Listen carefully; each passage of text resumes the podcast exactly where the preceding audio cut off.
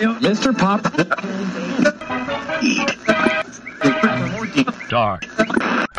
And the little birds are nesting, and I listen to them too. There's two lonesome people in the whole wide world. That's me and the man in the moon. Hello and welcome to Miskatonic University Radio, a podcast exploring Fantasy Flight Games' as Arkham Horror the card game. I'm Dane, I'm Dan. And I'm Ben. and today we're going to take a look at the new investigators introduced in the Circle Undone expansion with another special guest, the writer of Shiloh Horror blog, Graham. Hey, what's up, guys?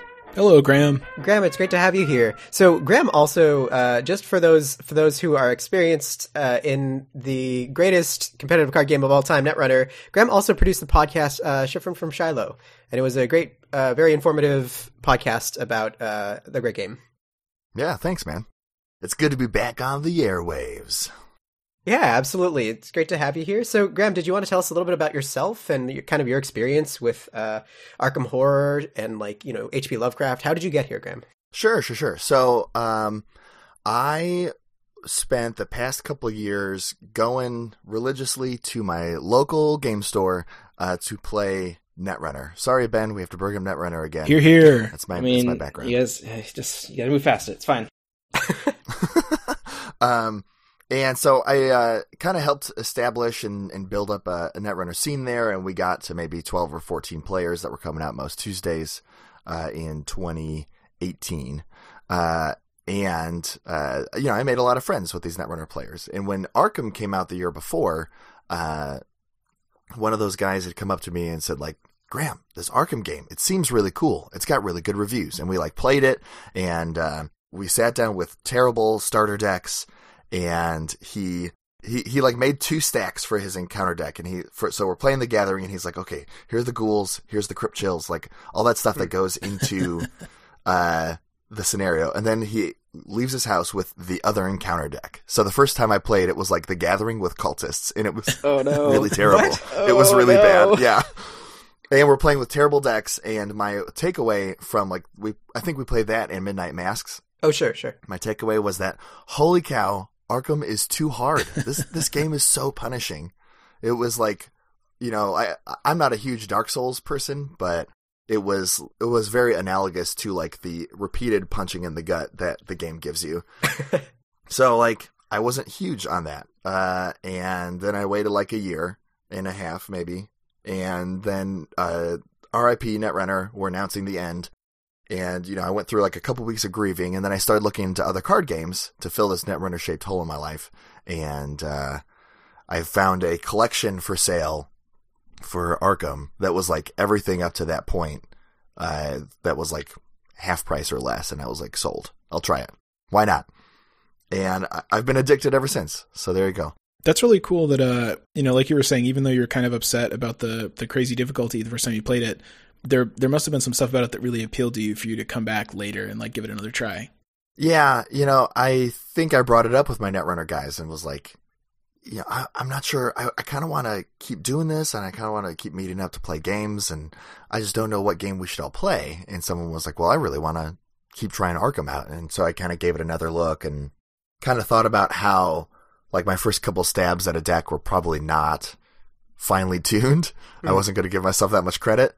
So, um, and because I found it for such a good price, I was like, sure, yeah, I'll, I'll, I'll give it a shot. And, um, I think the big thing for me was I knew I could play it solo.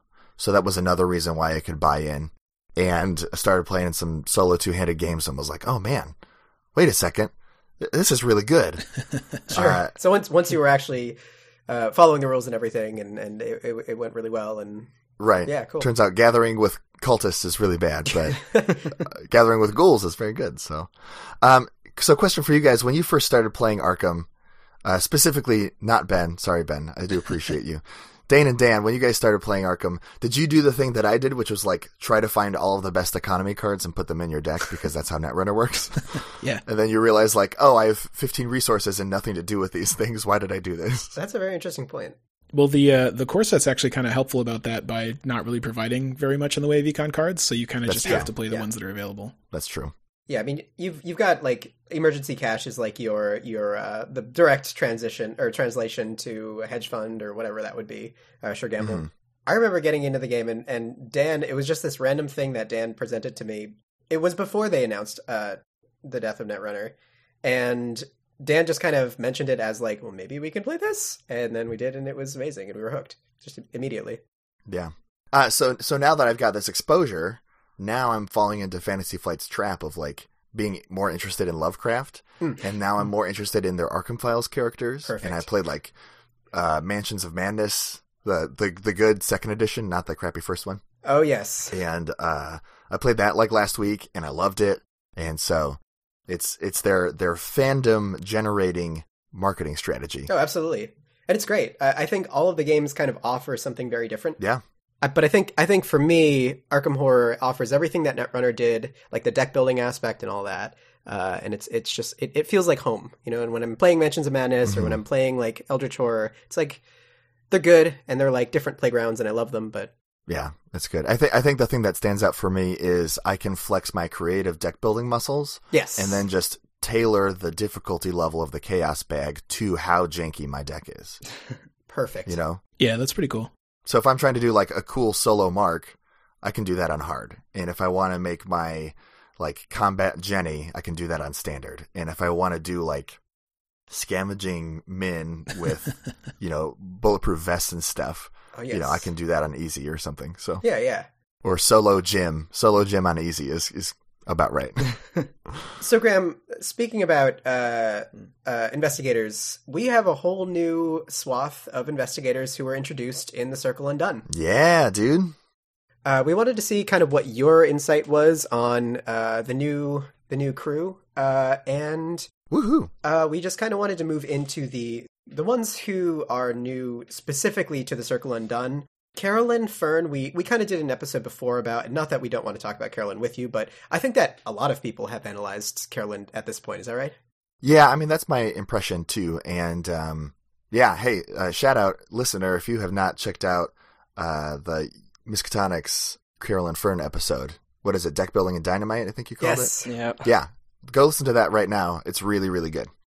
Uh, thanks. Well, thank you. Yeah, Yeah, it was uh, it was a lot of fun to do. I think Carolyn's a very interesting investigator, and she did get uh, I wouldn't call them buffs because that's not the right word for this game, but she definitely got a better signature card and a better weakness that she can kind of include, and, and things don't go awry like immediately. Dan and I have a very bad experience with Carolyn, and which which forced us to pack her in like right away. But Yeah. Have you guys done uh Carcosa with Carolyn? we have not Because you're like, oh, horror. Yeah, that makes sense. She's going to heal all the horror you take in Carcosa. and then you do uh, The Last King, the second scenario, Mhm. Oh yeah. and her weakness shows up really early. It Oh, attaches to the agenda, and the agenda never actually flips. Right. It just resets. Oh yeah, so and, Doom and so then, like, you lose like seven rounds. Dooming the night just from away. that thing showing up. Oh, it's terrible. absolutely. Definitely had that happen when I tried to play it with my roommate. I was like, oh, I'm I'm gonna try Carolyn. It'll be fine. And then, oh, hmm.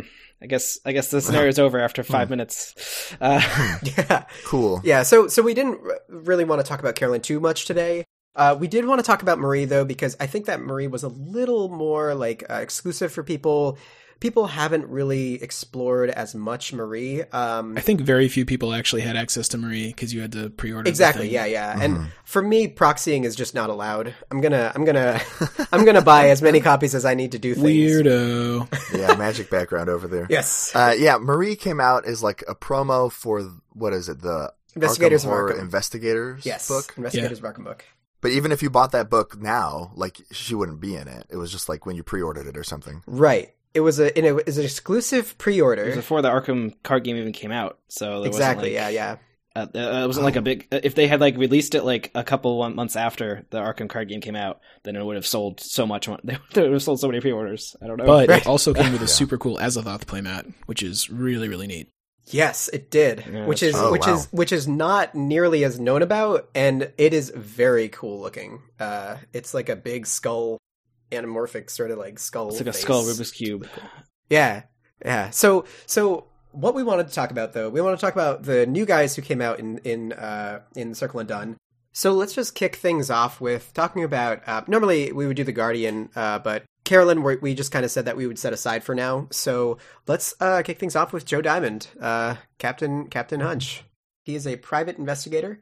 Uh, he's a detective, kind of similar to Roland, although Roland is a um, Fed and not not so much detective. I guess it's the same thing.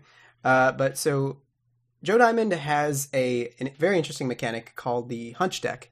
He's effectively playing with two decks at once, where the his ad- additional requirements kind of uh, flesh it out. He has a deck that must include at least eleven insight events, including Unsolved Case, which is his weakness.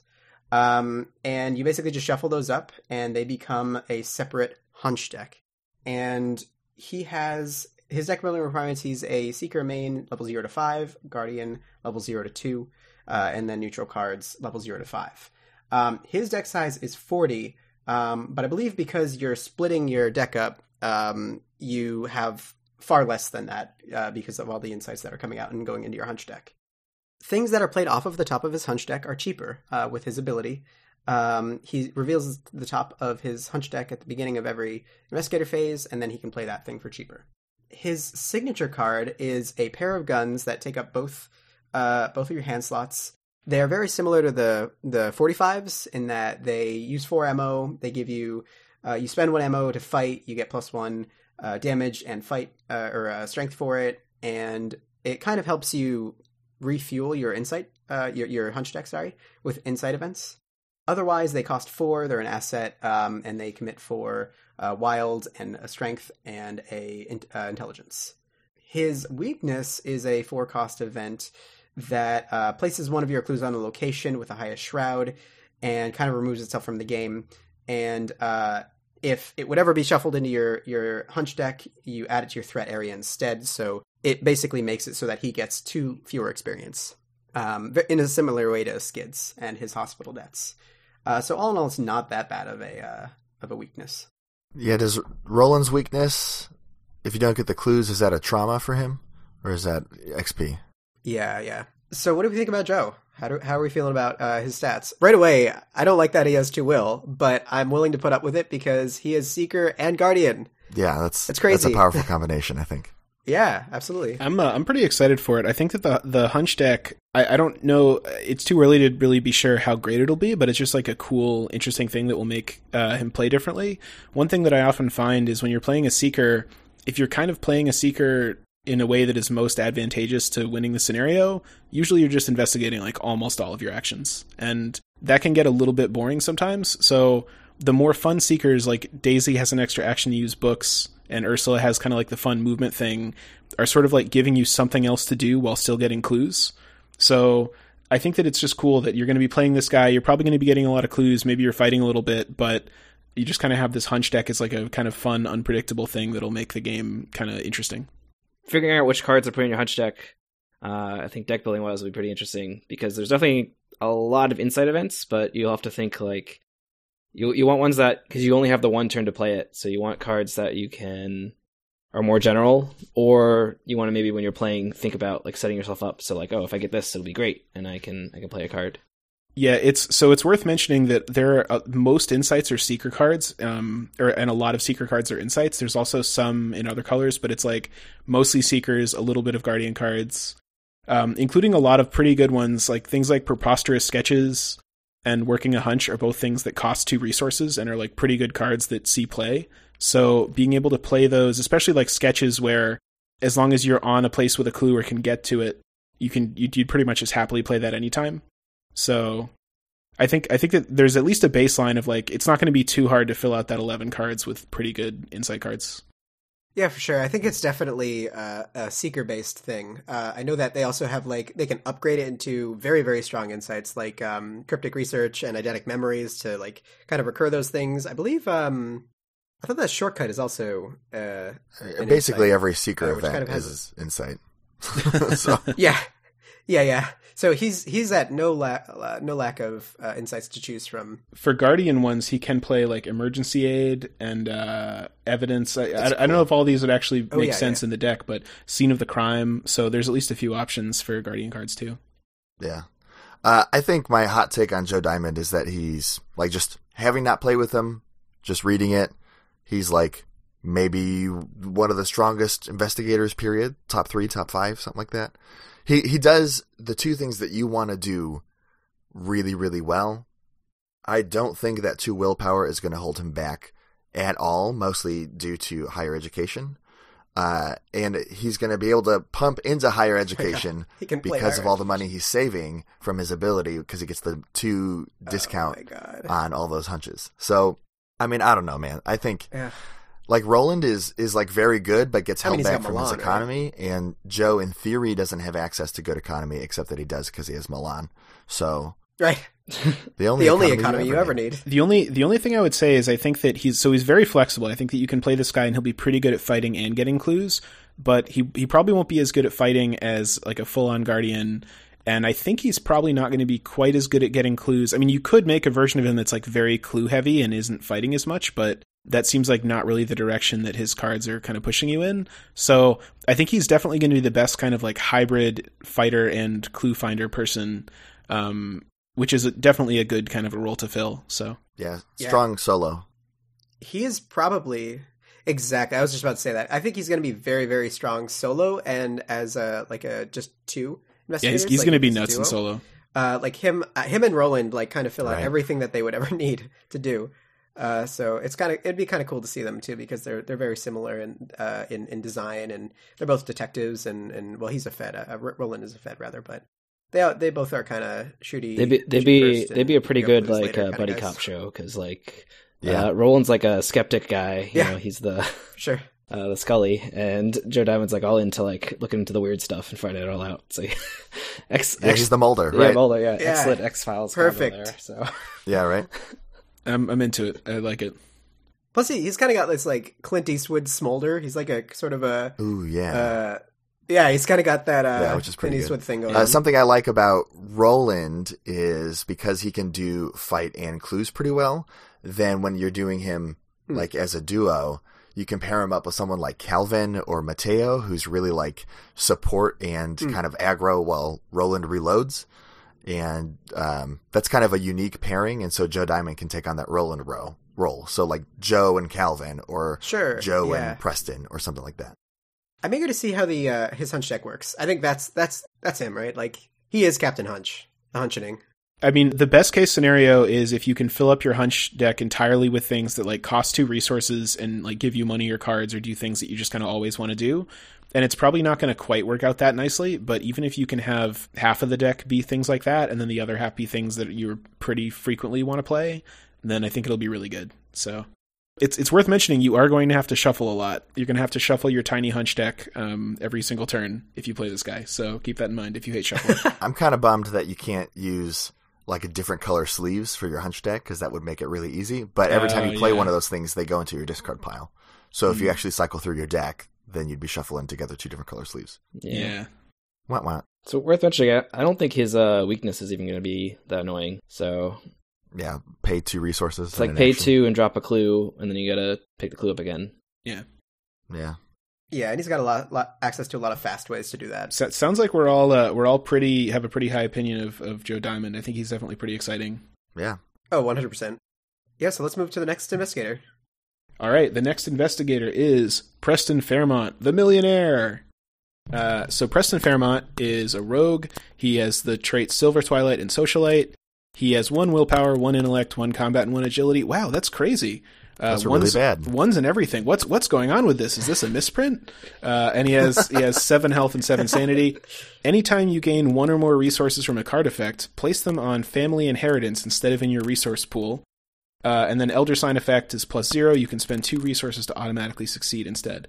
So the family inheritance thing is one of his signature cards, uh, which basically it gains each at the beginning of each turn. You put four resources on it, and It then starts in play like Sophie, right? Yeah, exactly. So y- you get this like income of four resources at the beginning of each turn, but it goes on to family inheritance instead of into your resource pool. And you can spend, uh, you can pay for things by using the money on family inheritance, but at the end of the turn, all the money on it goes away unless you spend an action to move all credits, uh, resources from family inheritance into your resource pool. Uh, and then his his signature weakness is lodge debts. Debts is in quotes. Uh, I guess we'll all find out uh, what's what's going on with that. And once we play Circle Undone. Um, it's an event weakness pact. It costs ten resources. Remove lodge debts from the game. Forced when the game ends or you're eliminated. If lodge debts is still in your hand, you suffer one. You suffer one mental trauma. So it's kind of like one of these things like cover up where you have to pay some kind of a price to get rid of it, or otherwise, if it's still around at the end of the game, you get some kind of a permanent um, punishment for it. Uh, hmm. So this is Preston's like very strange. Preston's like a very kind of weird investigator where it's you're definitely going to have to make the deck a certain way and play in a certain way. I think Calvin is like the closest point of comparison so far. Yeah. Um, what do you guys what do you guys think about Preston? One thing that I thought was really cool was that his uh, his deck building restrictions make it so that he cannot take illicit cards. Oh yeah, yeah, yeah. which uh, I definitely just noticed, and it's it's a it's a very interesting kind of flavor. It's like half the road cards. Um, we we totally forgot to read uh, we totally forgot to read the deck building restrictions. Yeah. Rogue cards level zero to five, survivor cards level zero to two, neutral cards zero to five. You cannot play uh, illicit cards, so kind of the opposite of, of Finn in a way. yeah, yeah, yeah. So that's interesting because he's almost like like opposed to the idea that Finn exists. just in that Finn is all about illicit things, and he's not about illicit things, right? He's a millionaire. He doesn't need that that posh. He doesn't need that. Yeah, and there, there, as as was said, there are a lot of good illicit uh, green cards. So, Hmm. yeah, I don't know. I guess I mean I'm not really into the kind of like super weird uh, investigators like Calvin usually. So take what I would say about it with a grain of salt. But I I can't really even begin to imagine how you would make a good Preston deck. Yeah, who on your squad is like into the weird decks? I mean Ben Ben has played Calvin uh, a little bit, and and Dane plays plays the weird one sometimes. Ben Ben is a resident Calvin expert. I, I, I mean, I played Calvin once while drunk. Uh, so, uh, I mean, I've been try- uh, yeah, I've been trying to look at Preston to f- try to get an idea of what he can do. Uh, and also, I've been like looking at like what some discussion of because there's been a lot of discussion about Preston uh, in the various uh, discussion forums. Yes. But uh, it seems like there's maybe like two ways to try to get him to work. One of them is uh, to dark horse him, Hmm. uh, which I know uh, I know a lot of people uh, in this this circle here are not fans of Dark Horse. Uh, but so uh, Dark Horse, what it gives you? It gives you plus one to all your stats if you are broke, yeah, and his money on family inheritance Right. doesn't count towards that, right? correct. Yeah. So the idea is uh, he can just always be broke, but always have money to like spend on events or like fire axe or Being Skill- a deranged millionaire running around with Yeah. an axe. Yeah. So I think like that's the base idea for that. I, I haven't really looked more into it beyond like oh that's like a cool uh, synergy there. Um, so maybe he could be like good at fire axing a lot.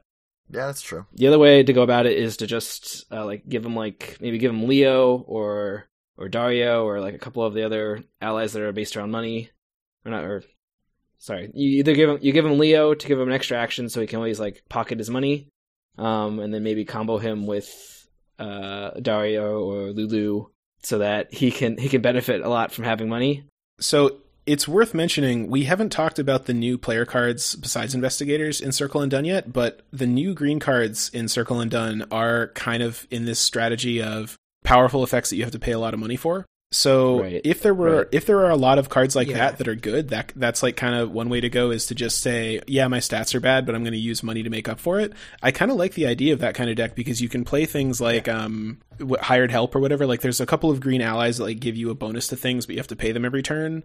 You can play you you can play Yes. stuff like that. You Yeah. can play like one of the new green cards is basically like you can for a skill test you can use the amount of money that you have instead of the drawing from the chaos bag. So oh yeah, literally throw money at it. Yeah, and things like uh, like Dario, like there are green cards that benefit you for having a huge, ridiculous amount of money. But I think the thing that worries me about it is it seems like you're setting up your whole deck to do that stuff, and at the end of the day, even once it's all running perfectly, you're kind of just back where a normal investigator would, would be, where you have a couple of good good enough stats to do stuff. It's kind of the Calvin problem, right? Yeah, it just seems like a, like a really like complicated Rube Goldberg way to get to like a not that impressive place. Um, I thought the Dark Horse thing would maybe stick pretty well because it seems like it's really easy to activate your Dark Horse. But Yeah. I mean, if you're broke, first of all, your weakness feels real crippling to Mm. me because then all of a sudden you have to turn Yes. off Dark Horse for like three or four turns while you build up the funds to pay off this darn lodge debts. And then Yeah. I don't know, like Dark Horse it's easy to turn on. So now he's a two two two two, and he's still garbage. So like I don't I don't know. Like yeah, you can put money into Streetwise and Hard Knocks or Dig Deep or something like that too. But now you're just using all of his money to pump up a stat to like a normal level. So what what's that thing that like makes him better than normal? That's what I'm looking for, and I haven't seen it yet. Yeah, and, and and I want to be clear that like I I think that you know everybody has different ways that they want to build decks and play the game, and some people these limitations are like really exciting and like that's what they want when they're looking at investigator, and that's totally cool. Like there's nothing wrong with that at all. It's just looking at this from a perspective of somebody that's like I kind of want to. I don't want to play an investigator that's just like strictly worse than another one. I don't think I'm ever going to play Preston. Yeah, I think I think Preston's much more about the flavor than than about the overtly being good at things aspect. I mean, like to be fair, his Elder Sign effect is probably one of the best in the game. Yeah, pay two to automatically Oh. re- It's like succeed. I don't think there's an auto auto succeed other than Isn't every uh, elder sign basically you kind of assume you're going to succeed because it's usually like a zero at least? Well, but uh, he has one in all his stats, so you know, in, Right. in, in his case, maybe a zero is not good enough. Uh, I, I do speaking on what you said about the flavor i do really appreciate the portrayal of a rich guy as a pretty useless not all that talented dude who kind of just uses his uh, inherited money to make up for uh, lack of sure. you know whatever that's a that's a really good uh, I, I like it yeah, yeah I think it's a very Yeah. flavorful design. I, too, I think yeah. he's like going to be really interesting, and you sit down and you're going to build up his deck, and then you're going to like test him out on Night of the Zealot, and you're going to draw Rotting Remains three times, and he's just going to get hosed, right? Like because you can't streetwise your way out of that. So I don't know. right. I don't know. well, he can Yeah. That's all I can say. he can always run Peter to protect himself from that scenario, but still, Yeah, Yeah. that's true. It's true. Yeah. I'll probably be interested in trying him maybe like once the whole uh, cycle is out and there's like maybe more cards to see that can maybe interact with the money stuff. It's a good Yeah. idea. and I'll you know I'll see see That if seems he fair. is like fun to play. He might not end up being like better than other rogues or whatever, but I think he'll at least be interesting to to mess around with. So Yeah, and uh, like I'm, if they want to make like one one ish investigator per box be kind of like a puzzle Mhm. investigator that's like a weird deck building challenge, I'm totally fine with that. Like that seems pretty Yeah. reasonable. He's the weird one. I think they ha- they have basically been doing that for everyone, right? Like they had like Lola and then Calvin. I don't know. Did they have anything in Oh, Dunwich that was weird? Maybe not. No. Jim. Yeah, Yeah. maybe like Jenny or Jim. You Jim. Could, not not really, but yeah, but like Not yeah, really. maybe they're maybe like since Carcosa, that's kind of how they do it. Like that's fine. That's like pretty reasonable, I think. yeah. And eventually, you could have a whole team. You could have like a Calvin, uh, Preston, Lola, and like whatever the next one is, like four player team of. Uh, I don't know. Misfit toys. Yeah. yeah, yeah. There you go. so in in conclusion, I think I think Preston's a very interesting prospect, but not not one that I see being incredibly exciting if I'm looking at from efficiency standpoint. I guess. Yeah, be prepared to have a rough time on scenarios, or for your group to be doing most of the heavy lifting, which is you know that that's that can be okay. But he's a millionaire. That's what he wants, or he's a he's a trust Yeah, fund there you man, go. baby. So let's move on. Yeah, let's uh let's take a look at the next next investigator is uh, Diana Stanley, the redeemed cultist. Just to summarize her deal, she's like I got average stats and everything except will. Uh, her will's a one, but uh, she can buff her will uh, because anytime she plays a card that or any any one of her cards uh, cancels or ignores a, a game effect or a card effect, uh, she can tuck it underneath herself to give herself plus one will, and also get a like a card and a resource, at least uh, once per phase. And yeah, so and her deck building is like a zero to five mystic, and also zero to two guardian, and of course zero to five neutral. And her signature cards is she has the Twilight Blade, which basically lets her do an atta- uh, a regular fight action using her will instead of fight. I think the main part of the card though is it lets her also play uh, or commit event and skill cards that are underneath that she's tucked underneath herself as if they were in her hand. So it gives her a way to reuse those cards, although she cannot retuck them after playing them. Her other signature card is Dark Insight, which is uh, basically a card that lets you uh, cancel an encounter card or weakness. Um, it does get it does make it get reshuffled, but it's it's basically like a it's just a cancel effect, similar to Ward. It costs a little bit more, and it's a little bit different, but yeah. So she gets like a and she gets to start with that in her hand for free. So she automatically starts with a card that can cancel that she can use up early on to start boosting up her will. Her weakness is uh, if she draws her weakness and she doesn't have any cards tucked underneath, she'll shuffle it back up into her deck. But otherwise, uh, for every card she has tucked, uh, she has to discard that card, which will nerf her hor- nerf her willpower, or she takes a horror, and she can't cancel that, so she can't even she can't use her dark insight to cancel cancel a terrible secret. Diana So, powers. Yeah, I do like the art, yeah. Man, that is good art. Anyway, So she's uh, I think she's also kind of a little bit of a puzzle investigator. I, I'd say yeah. I'd say so. Not as much as Preston is, but I don't know. I I, th- I think she's kind of neat. She there's a lot of there's a lot of uh, mystic cards that will like cancel or ignore effects, so she can like pretty easily bo- boost up her willpower. I think up to like at least a three or a four, and once she's at a four, that's the same as most of the mystics. And she can even she if she's Hmm. running really well, she can get herself up to like a six, and then she doesn't even need uh, boosts from you know assets or whatever. So I think she'll be like maybe a little bit slower to start than other mystics because she has to take the time to boost herself up. But you know, once she once she gets going, I think she'll be in good shape, and it motivates you to play a lot more of the cancel effect cards, which maybe other than like ward, I don't know if we and maybe dodge, I don't know if we use those too much. But Yeah. uh, yeah. So what do you what do you guys think? Here's my question for you. Do you think she's supposed to be like a generalist because after she cancels a couple things, now she's like a threes across the board? Or do you think she's like support where her job is to cancel a bunch of game effects? I that's what I can't I can't figure out like what her role is. I think like like she has three in all of her other stats, which normally mystics you like use a spell to so you can just use willpower and not have to use the other three stats. So I think that she has that to make her be like more like a generalist to start, where she can kind of do stuff until she cancels stuff, and then she becomes really powerful later in the game. I don't know if like canceling effects is like a like that's just kind of like a thing that mystics can do a lot of, and that's like helpful. But I don't know if she I don't know if she can just like be focused on oh all I do is stop bad stuff from happening. Yeah, I don't remember offhand how many good Mystic cards there are that cancel things. I mean, obviously, Ward of Protection we really like, and some of the other ones maybe were kind of like borderline good enough, and if you're playing Diana, maybe they become good enough. Yeah. The thing that's kind of exciting to me about her is I sort of like the uh, Guardian off class. I think that's kind of cool. She has um her unique weapon, the Twilight Blade, is cool, and she can play prepared for the worst to have a better chance of actually finding it, which is usually the problem with the signature things. Oh, interesting. Yeah, yeah, yeah. And then I think that she could also do pretty well with the um the Spirit Athame, the like one experience purple knife that can be used to either to cast spells or you can stab people with it. Mm-hmm. She's all about knives, man. I'm kind of excited by that kind of blend because that's something we haven't really seen before and you could definitely play her as kind of like a, a maybe like a fighter person that also has some support stuff with the canceling. I'm definitely a little bit it's like ben was saying she's almost like a mini preston in that you have to jump through a lot of hoops just to get her will up to where it would be where you started if you were playing like agnes or akachi. So Yeah. that's kind of a bummer.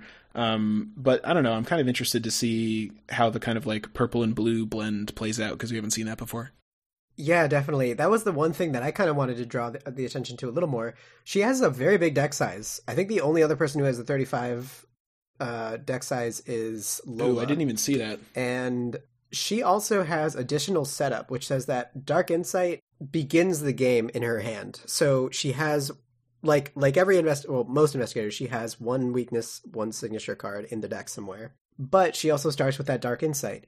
And flavorfully, I think that's really cool. I think that she has the uh, the whole redeemed cultist thing happening mechanically as well as you know kind of kind of on on her uh, Yeah, I mean, she has a bigger deck Flavor. size, but I think the idea is like whenever she tucks a card, it's it, it decreases her deck size, and when she tucks a card, she gets to draw immediately. sure So I think it kind of evens it out to be like she'll end up kind of closer to a thirty card deck, Sure. Yeah, yeah. And that's probably why they gave her thirty five. I guess it really just all hinges on if you're able to play enough good canceling cards and use them enough. Because yeah, if you're getting a draw every time you do, then that's pretty cool. and a resource. Yeah. Yeah. So This is definitely another one where I kind of want to wait and see what comes out in the next couple of Mythos packs because she's going to need that critical mass of like, I think generally useful cancels.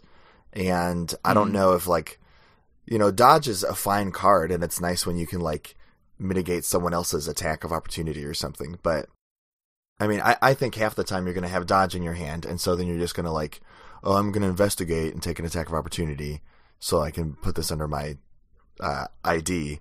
when r- in reality you should be like killing the bad guy first. But she's going to do like weird things like that. Like it's going to encourage you to cancel things that you wouldn't normally really actually need to cancel just to get a card under her and get the Yeah. the yeah.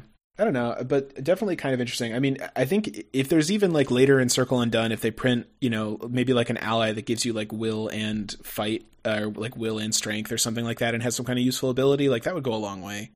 Yeah. Or if there's just other cards that she can take that can buff her other stats. You know, Yeah. like combat of three is actually not very good because there's not like a ton of ways that you can boost combat. But you know, machete's a good card. Beat cop's pretty good. You throw those in there. Yeah, Upgrade your definitely. beat cops. I don't know. She could go like hard on the on on being a fighter and just get some knives and, as you said, beat cops. Yeah, that kind of helps her stabilize before she gets set up, right? Because she guardian cards are generally pretty good, hmm so I think that she might be able to lean on those enough while she's getting her will built up and canceling things and stuff like that. I was planning on trying to build a deck with deck for her. It's it is hard to like you can, if you have to decide how many guardian cards you want to put in the deck to like be able to have her have a early game versus like stuff building up to make her good in the end game. Because if you go too hard one way, then she's not gonna actually be good at the other thing. What if you use her kind of like a daisy, where you're you have access to these cool mystic cards, but like, what if you don't use like the willpower based stuff? What if she uses guns instead of shriveling, and then she uses like scrying and stuff like that uh, to be more of like that support mystic, and then I can also handle the bad guys because I got dodge and a machete. That could be pretty cool. I'm I'm definitely if I could edit her a little bit, like I really wish that she had four combat and maybe like two agility or two intellect or something because Mm. it just it, that this spread of like threes and everything is kind of like Jenny. It's just really rough because that's kind of not quite where you want to be to be consistently successful at something. So yeah, I really wish that she had lower in one of the other stats and, and four in, in in strength. But uh, but yeah, I think you could still try to make a deck like that, and it might be kind of fun. They could have given her zero willpower to start and four strength, you know, There you go. yeah. and then she'd at least her potential would still be to get up to five. So Yeah. But I don't know. Yeah, kind of an interesting one, as as Ben was saying, kind of like a, a little bit more like a you know a deck building puzzle investigator, but at, at least a little bit more. Yeah. We kind of have a slightly better idea of where to go with her than than Preston, I think. So Yeah, so let's let's head on to the next investigator. Uh, Yeah. Uh, so next up we have the survivor, Rita Young. She is the athlete. And I think she's like on the track team at Miskatonic University. I mean, you guys run the radio station there, so you probably know her, but oh yeah, yeah, we we see her around every now and then. yeah, yeah. she yeah she comes she comes by All right. every all now and then, Yeah, just quickly. She comes by very quickly. Then, yeah, very very fast. uh, so she's got a three willpower, two intellect, three combat, and five agility, and she's the only five agility investigator. Ooh. Uh, and it kind of completes the set of stats with fives in them, right? You've got uh, Agnes Akachi, Yeah, Mark, Daisy, and Norman, and now Rita.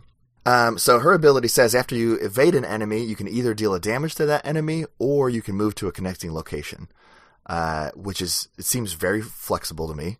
Uh, her Elder Sign gives her a plus two until the end of the round. Ignore the limit on the above ability. So normally she can only do the uh, evade to deal a damage or move once per round. And if you draw the Elder Sign, then you can do that more than once per round. Um, her deck building, uh, because she's got uh, a 13 total in stats, they reduce her deck building, uh, similar to someone like Mark.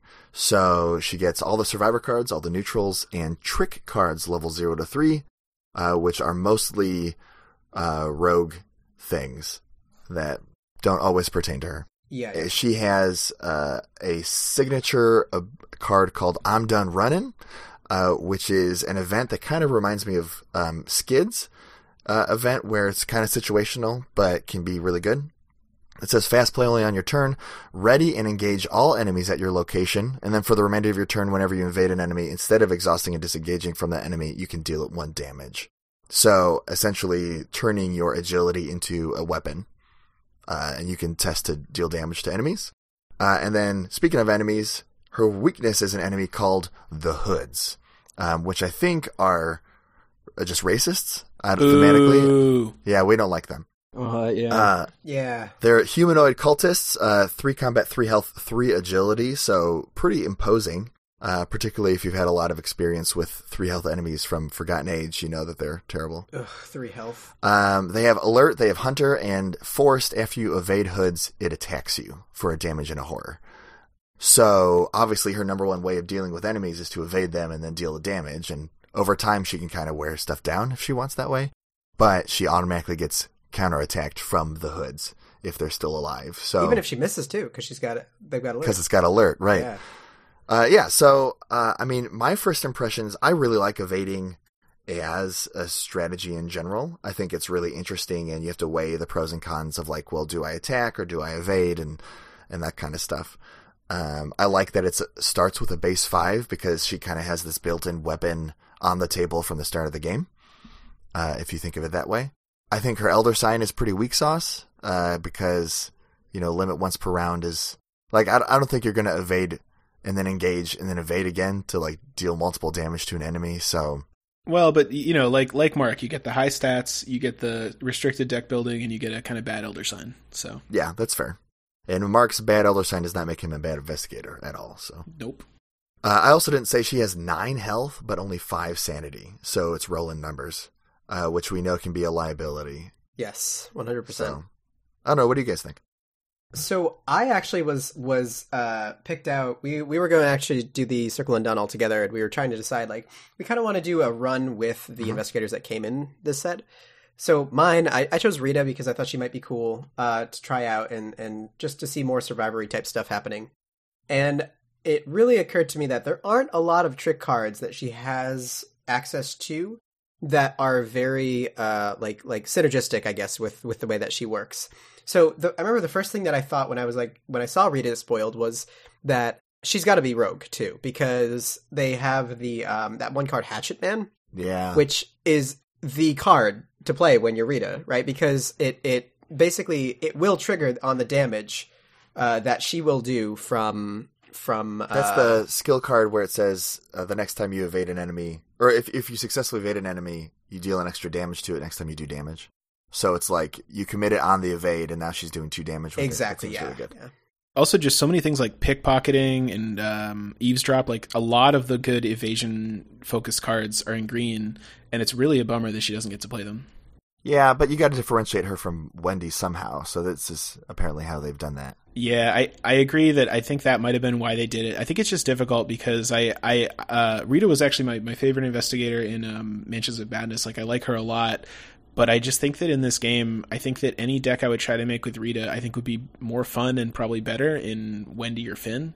So I think I would probably just stick to those two if I was going to make kind of an agility focused uh, deck.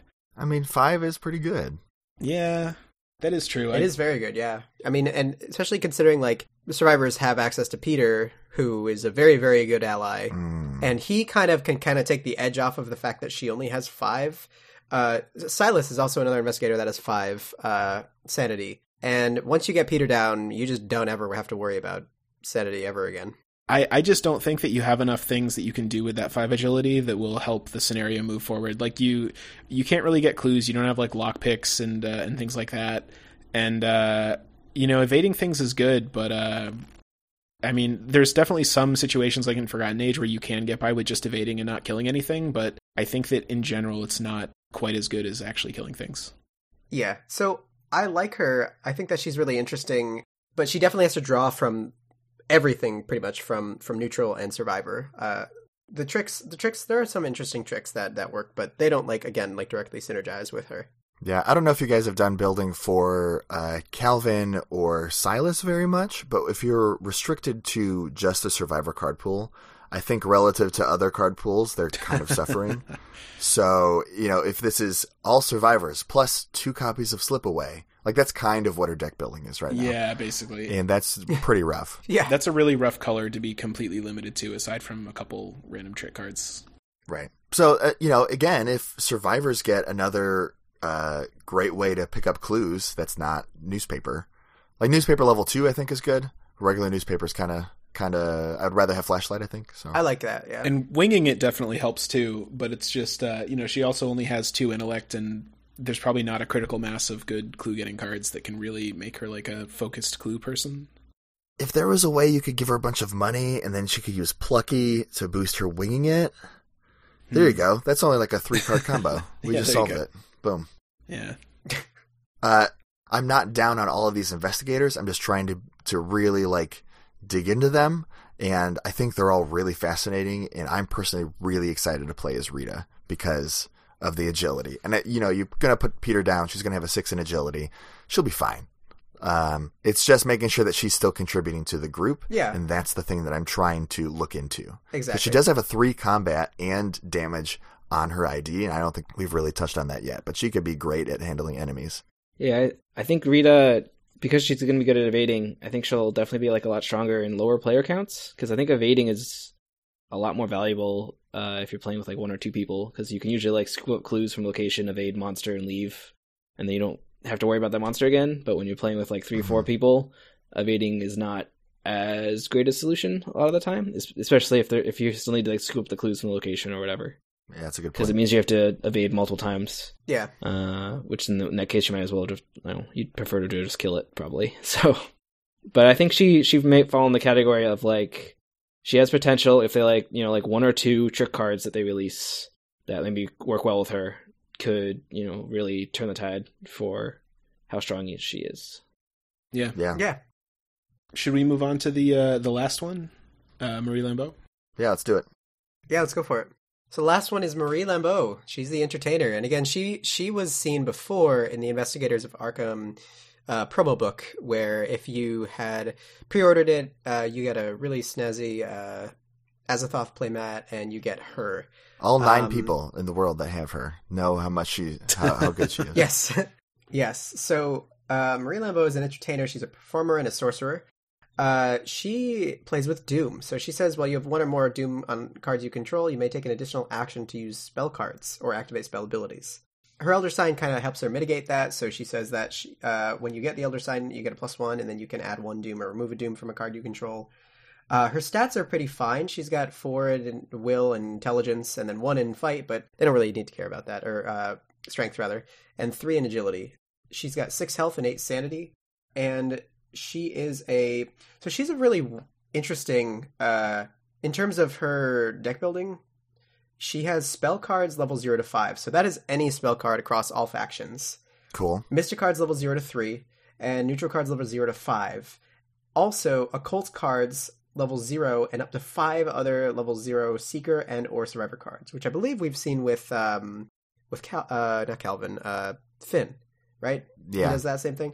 Yeah, um so that's interesting and I do want to come back to that, but she does have uh she has been spoiled for a while, so people are kind of more familiar with with uh, you know what's going on with her. But her uh, her signature card is interesting. Um, it is currently like the only thing that prevents the Doom or the the agenda, sorry, from from advancing due to Doom uh, reaching its threshold. So it basically says that uh, you can, it's fast and you can it's an event that you can play when the agenda would advance. So if an Ancient Evils pops up, if it just kind of goes naturally or whatever, until the end of the phase, the agenda cannot advance by reaching its doom threshold. And then you remove Mr. Mystifying Song from thing because that'd be crazy if you just could keep doing Yeah. that. That's cool though. Very interesting ability, very uh very unique. And her weakness is an asset. And his name is Baron Samedi. Uh, he is Lord of the Cemetery. Uh, he's an avatar. He is one of the most terrifying uh, weaknesses that I, I think I, I know of. Um, when you put him into play, he he uh, you have to kind of put doom on him in order to get him to leave. so you have to like accrue three doom on him, and then he uh, he leaves. Uh, you can discard him if he has three or more on him. When he's out, though, when any investigator would take any amount of damage uh, in his location, Oh you do additional damage to that investigator. So he, yeah, he amplifies damage, which is kind of terrifying because Marie, again, she doesn't have the worst health. She's got six, but you know, she might be paired up with other people. She seems like she could fight a lot better than other mystics because she can have, she essentially has an additional action to use spell cards and abilities. So she could like magic punch somebody uh, for free almost. Uh, Storm of Spirits. Yeah. Storm of Spirits. Yeah. Uh, or she could uh, use her shriveling ability on somebody or something like that. Um, so she might be better in terms of like action economy, but what, what do you guys think? No, her her deck building reminds me of Finn, and then she gets the extra ability, like the extra action every turn. That's kind of like Finn, uh, but it's kind of conditional. So whereas I think Finn is extremely strong, I think Maria is going to be she's going to have a, a high skill floor meaning that if you, she's going to be kind of rough to pilot at first, and you got to get good at that. I think there's a lot of people that don't like mystics because they get join a group with someone where they start like playing with Doom and they don't know how to do it correctly. Sure. So they end up like costing their team several turns. But if you can learn how to do it correctly with Marie, I think she has a lot of potential with uh, several several of the cards that control Doom. What was it? Is it Mhm. uh, David Renfield? I think gives like an intellect and like you a bunch of money. Mhm. And she has high enough intellect that she doesn't need to rely on like Rite of Seeking to get clues. So she could run like Renfield to get a bunch of money. I think Renfield gives you will. I'm pretty sure. Will? Yeah, it's Oh. it's Will. Who am I thinking? One one of the Mystic Allies gives you one book. Alyssa. Alyssa. Oh, Alyssa Graham. Oh, Alyssa Graham would also be good in Marie though, because you can, yeah, you can bury that encounter card, right? You can get yeah, Doom on her. yeah, because she has Doom. So I guess that's what I was thinking of. But she she has a lot more potential to like. All right, if I'm gonna pick a Mystic that's gonna like try to actually mess with Doom, other than like Mhm. Arcane Initiate, which I think we usually use in Mystics. Like she's gonna be one that I'm gonna actually be wanting to try it on. Yeah. and it's definitely gonna like scare the rest of your team when you're uh, hanging out with like, oh yeah, I got like a couple Doom on this this guy. Don't worry, I'll get rid of it. It's fine. Uh, so I'm excited for that. Um, I actually like the interaction with her um, her weakness with the Baron, where he basically forces you to he he gives you a way to have Doom uh, in play Hmm. as you're like working towards getting rid of him. Oh, sure. Yeah. So I do think that's kind of neat, and uh, I definitely like her. Her signature card is very powerful, as Dane said already. Definitely should mention he does take the ally slot. Ooh. So if you had any allies, they you are mean allies now. like Arcane Initiate or David Renfield or Alyssa Graham, the three that we already mentioned? yeah, it's it's not that bad. I mean, she could also get like if she wanted to, she could get like Milan as like a yellow card. Um, but I mean, that just motivates you to get charisma if if you're really worried about your ally slot. So Sure. Yeah. you could like, you know, if you got Renfield up to like three Doom or something, and then you draw the Baron, you just lost all that Doom. So like, that doesn't that doesn't seem bad. Mm. it's convenient in that Sure. case. Yeah. I think uh I mean I would definitely agree with what Ben said about the skill floor. I think that how good she is is going to be very dependent scenario to scenario on the structure of the the the act deck and stuff and like Mm. how much what the doom threshold is because if you have a lot of short like for instance on Essex County Express, I think she's going to be a disaster, right? Because you have all these little short agendas or with like 2 or Mhm. 3 doom Sure. threshold, Yeah. but something where you have longer ones where the, the threshold's like eight, then you have some room to play around and you can get a lot of benefit from her ability before eventually getting rid of your doom to try to squeeze in an extra couple turns. So I'm I'm kind of excited to give her a try. Honestly, um, if in the right campaign, like knowing ahead of time that there's going to be some really tricky parts. hmm Um, but I think it's like a neat. It's kind of like a fun fun thing to try. Yeah, I want to point out that her intellect is four, so she should be pretty good at getting clues, right? yes. Yeah, Yeah, that's really cool. Like, um, because yeah, it, it's like Ben said, you you don't have to rely on rite of seeking, which is normally is like the kind of sort of clunky but powerful way to get clues if you're playing purple. Uh, with her, you really don't need it, so that's cool. the other thing I like about her is she's definitely based off of um, Marie Laveau, who's who's like a a cult character in, from like New Orleans. Really. As is as is Baron Samedi, right? He's also like kind of like a, f- a folktale. Yeah, like like she's definitely she's definitely like a.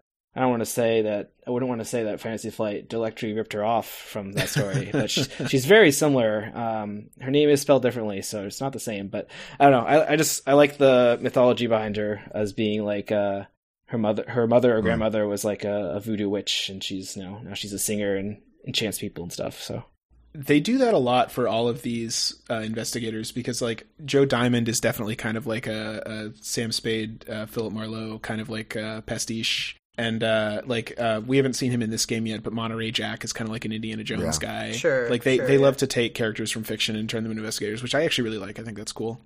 I think uh, Jim is also kind of like that. He comes from like a a Lovecraftian short story. I want to say Dead Man Stomp. That w- no, no, no. Yeah, Maybe it was like the Uh. Call of Cthulhu RPG in the eighties. There was definitely a Call of Cthulhu game that like one of my friends ran, and halfway through it, I was like, "Wait a second, this is just Jim."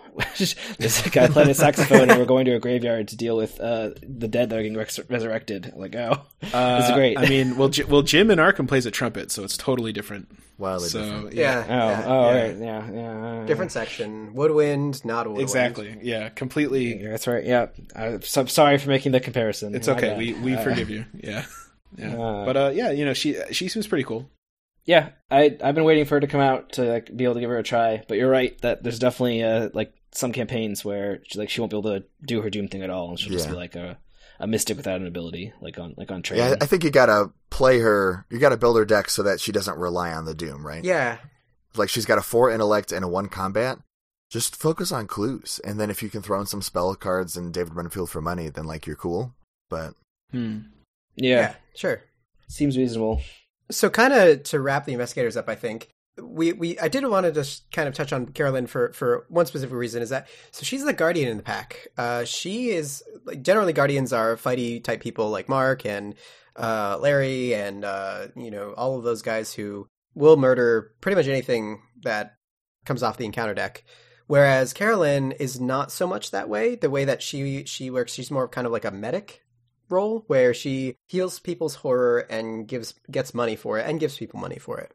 She has a high intellect as well, so she can kind of like do secret type stuff. So kind of in this whole pack or in this whole uh, cycle, uh, we don't really see like a dedicated, you know, like Markham horror murder things kind of thing. You know, like we have like Joe Joe Diamond is kind of like that. You know, he's got he's got the guns out. He's kind of that kind of thing. And and Rita seems to be like she might be good at standing in for that kind of thing. But all of these investigators are kind of atypical, uh, and they play on very specific parts of their color identities um, in that Preston is very focused on the money aspect of Rogue, which I think is kind of almost what they wanted at the first. In the first, they were like, "Well, what do rogues do? Well, they get a lot of money," and we have seen that, you know, in in um, Jenny. in uh, what's the card, um, Hot Streak, things Uh, like that, yeah. like that give a ton of money, but haven't seen a lot of ways to use them in ways more than pumping like with Streetwise or something like that. Now we see a lot of these these new cards that we can get into like next episode or something uh, that really f- help flesh out the the color identities uh, and and what they're trying to do with these investigators. Yeah, and I'm I'm really interested to see. We haven't been able to play TCU yet um, because it's only just been released, but I'm really interested to see if maybe I'm not. This isn't definitely the case, but maybe the fact that we don't really have kind of serious monster murdering investigators in this box is an indication that the campaign won't require that quite as much. Um, so it'll be interesting to see if that's the case. yeah, I think the monster handlers are definitely Joe Diamond and Rita Young, and Rita is going to use like a fire axe and spikes on the bottom of her track shoes to like kill dudes. Yeah, So I don't know. I think Diana Stanley actually is is up there too. Hmm. Right, because she's Guardian as well. Yeah, I forgot about that.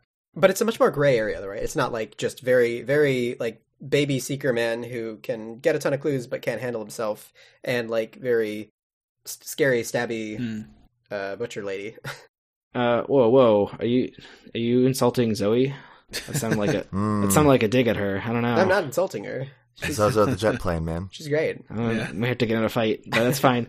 yeah, I agree with you guys said, and uh, I am also happy with like the cards that came out in the core set. I think, or not the core set, the with with the Circle Undone all seem like they support these characters more than just being like general, more general cards. Yeah.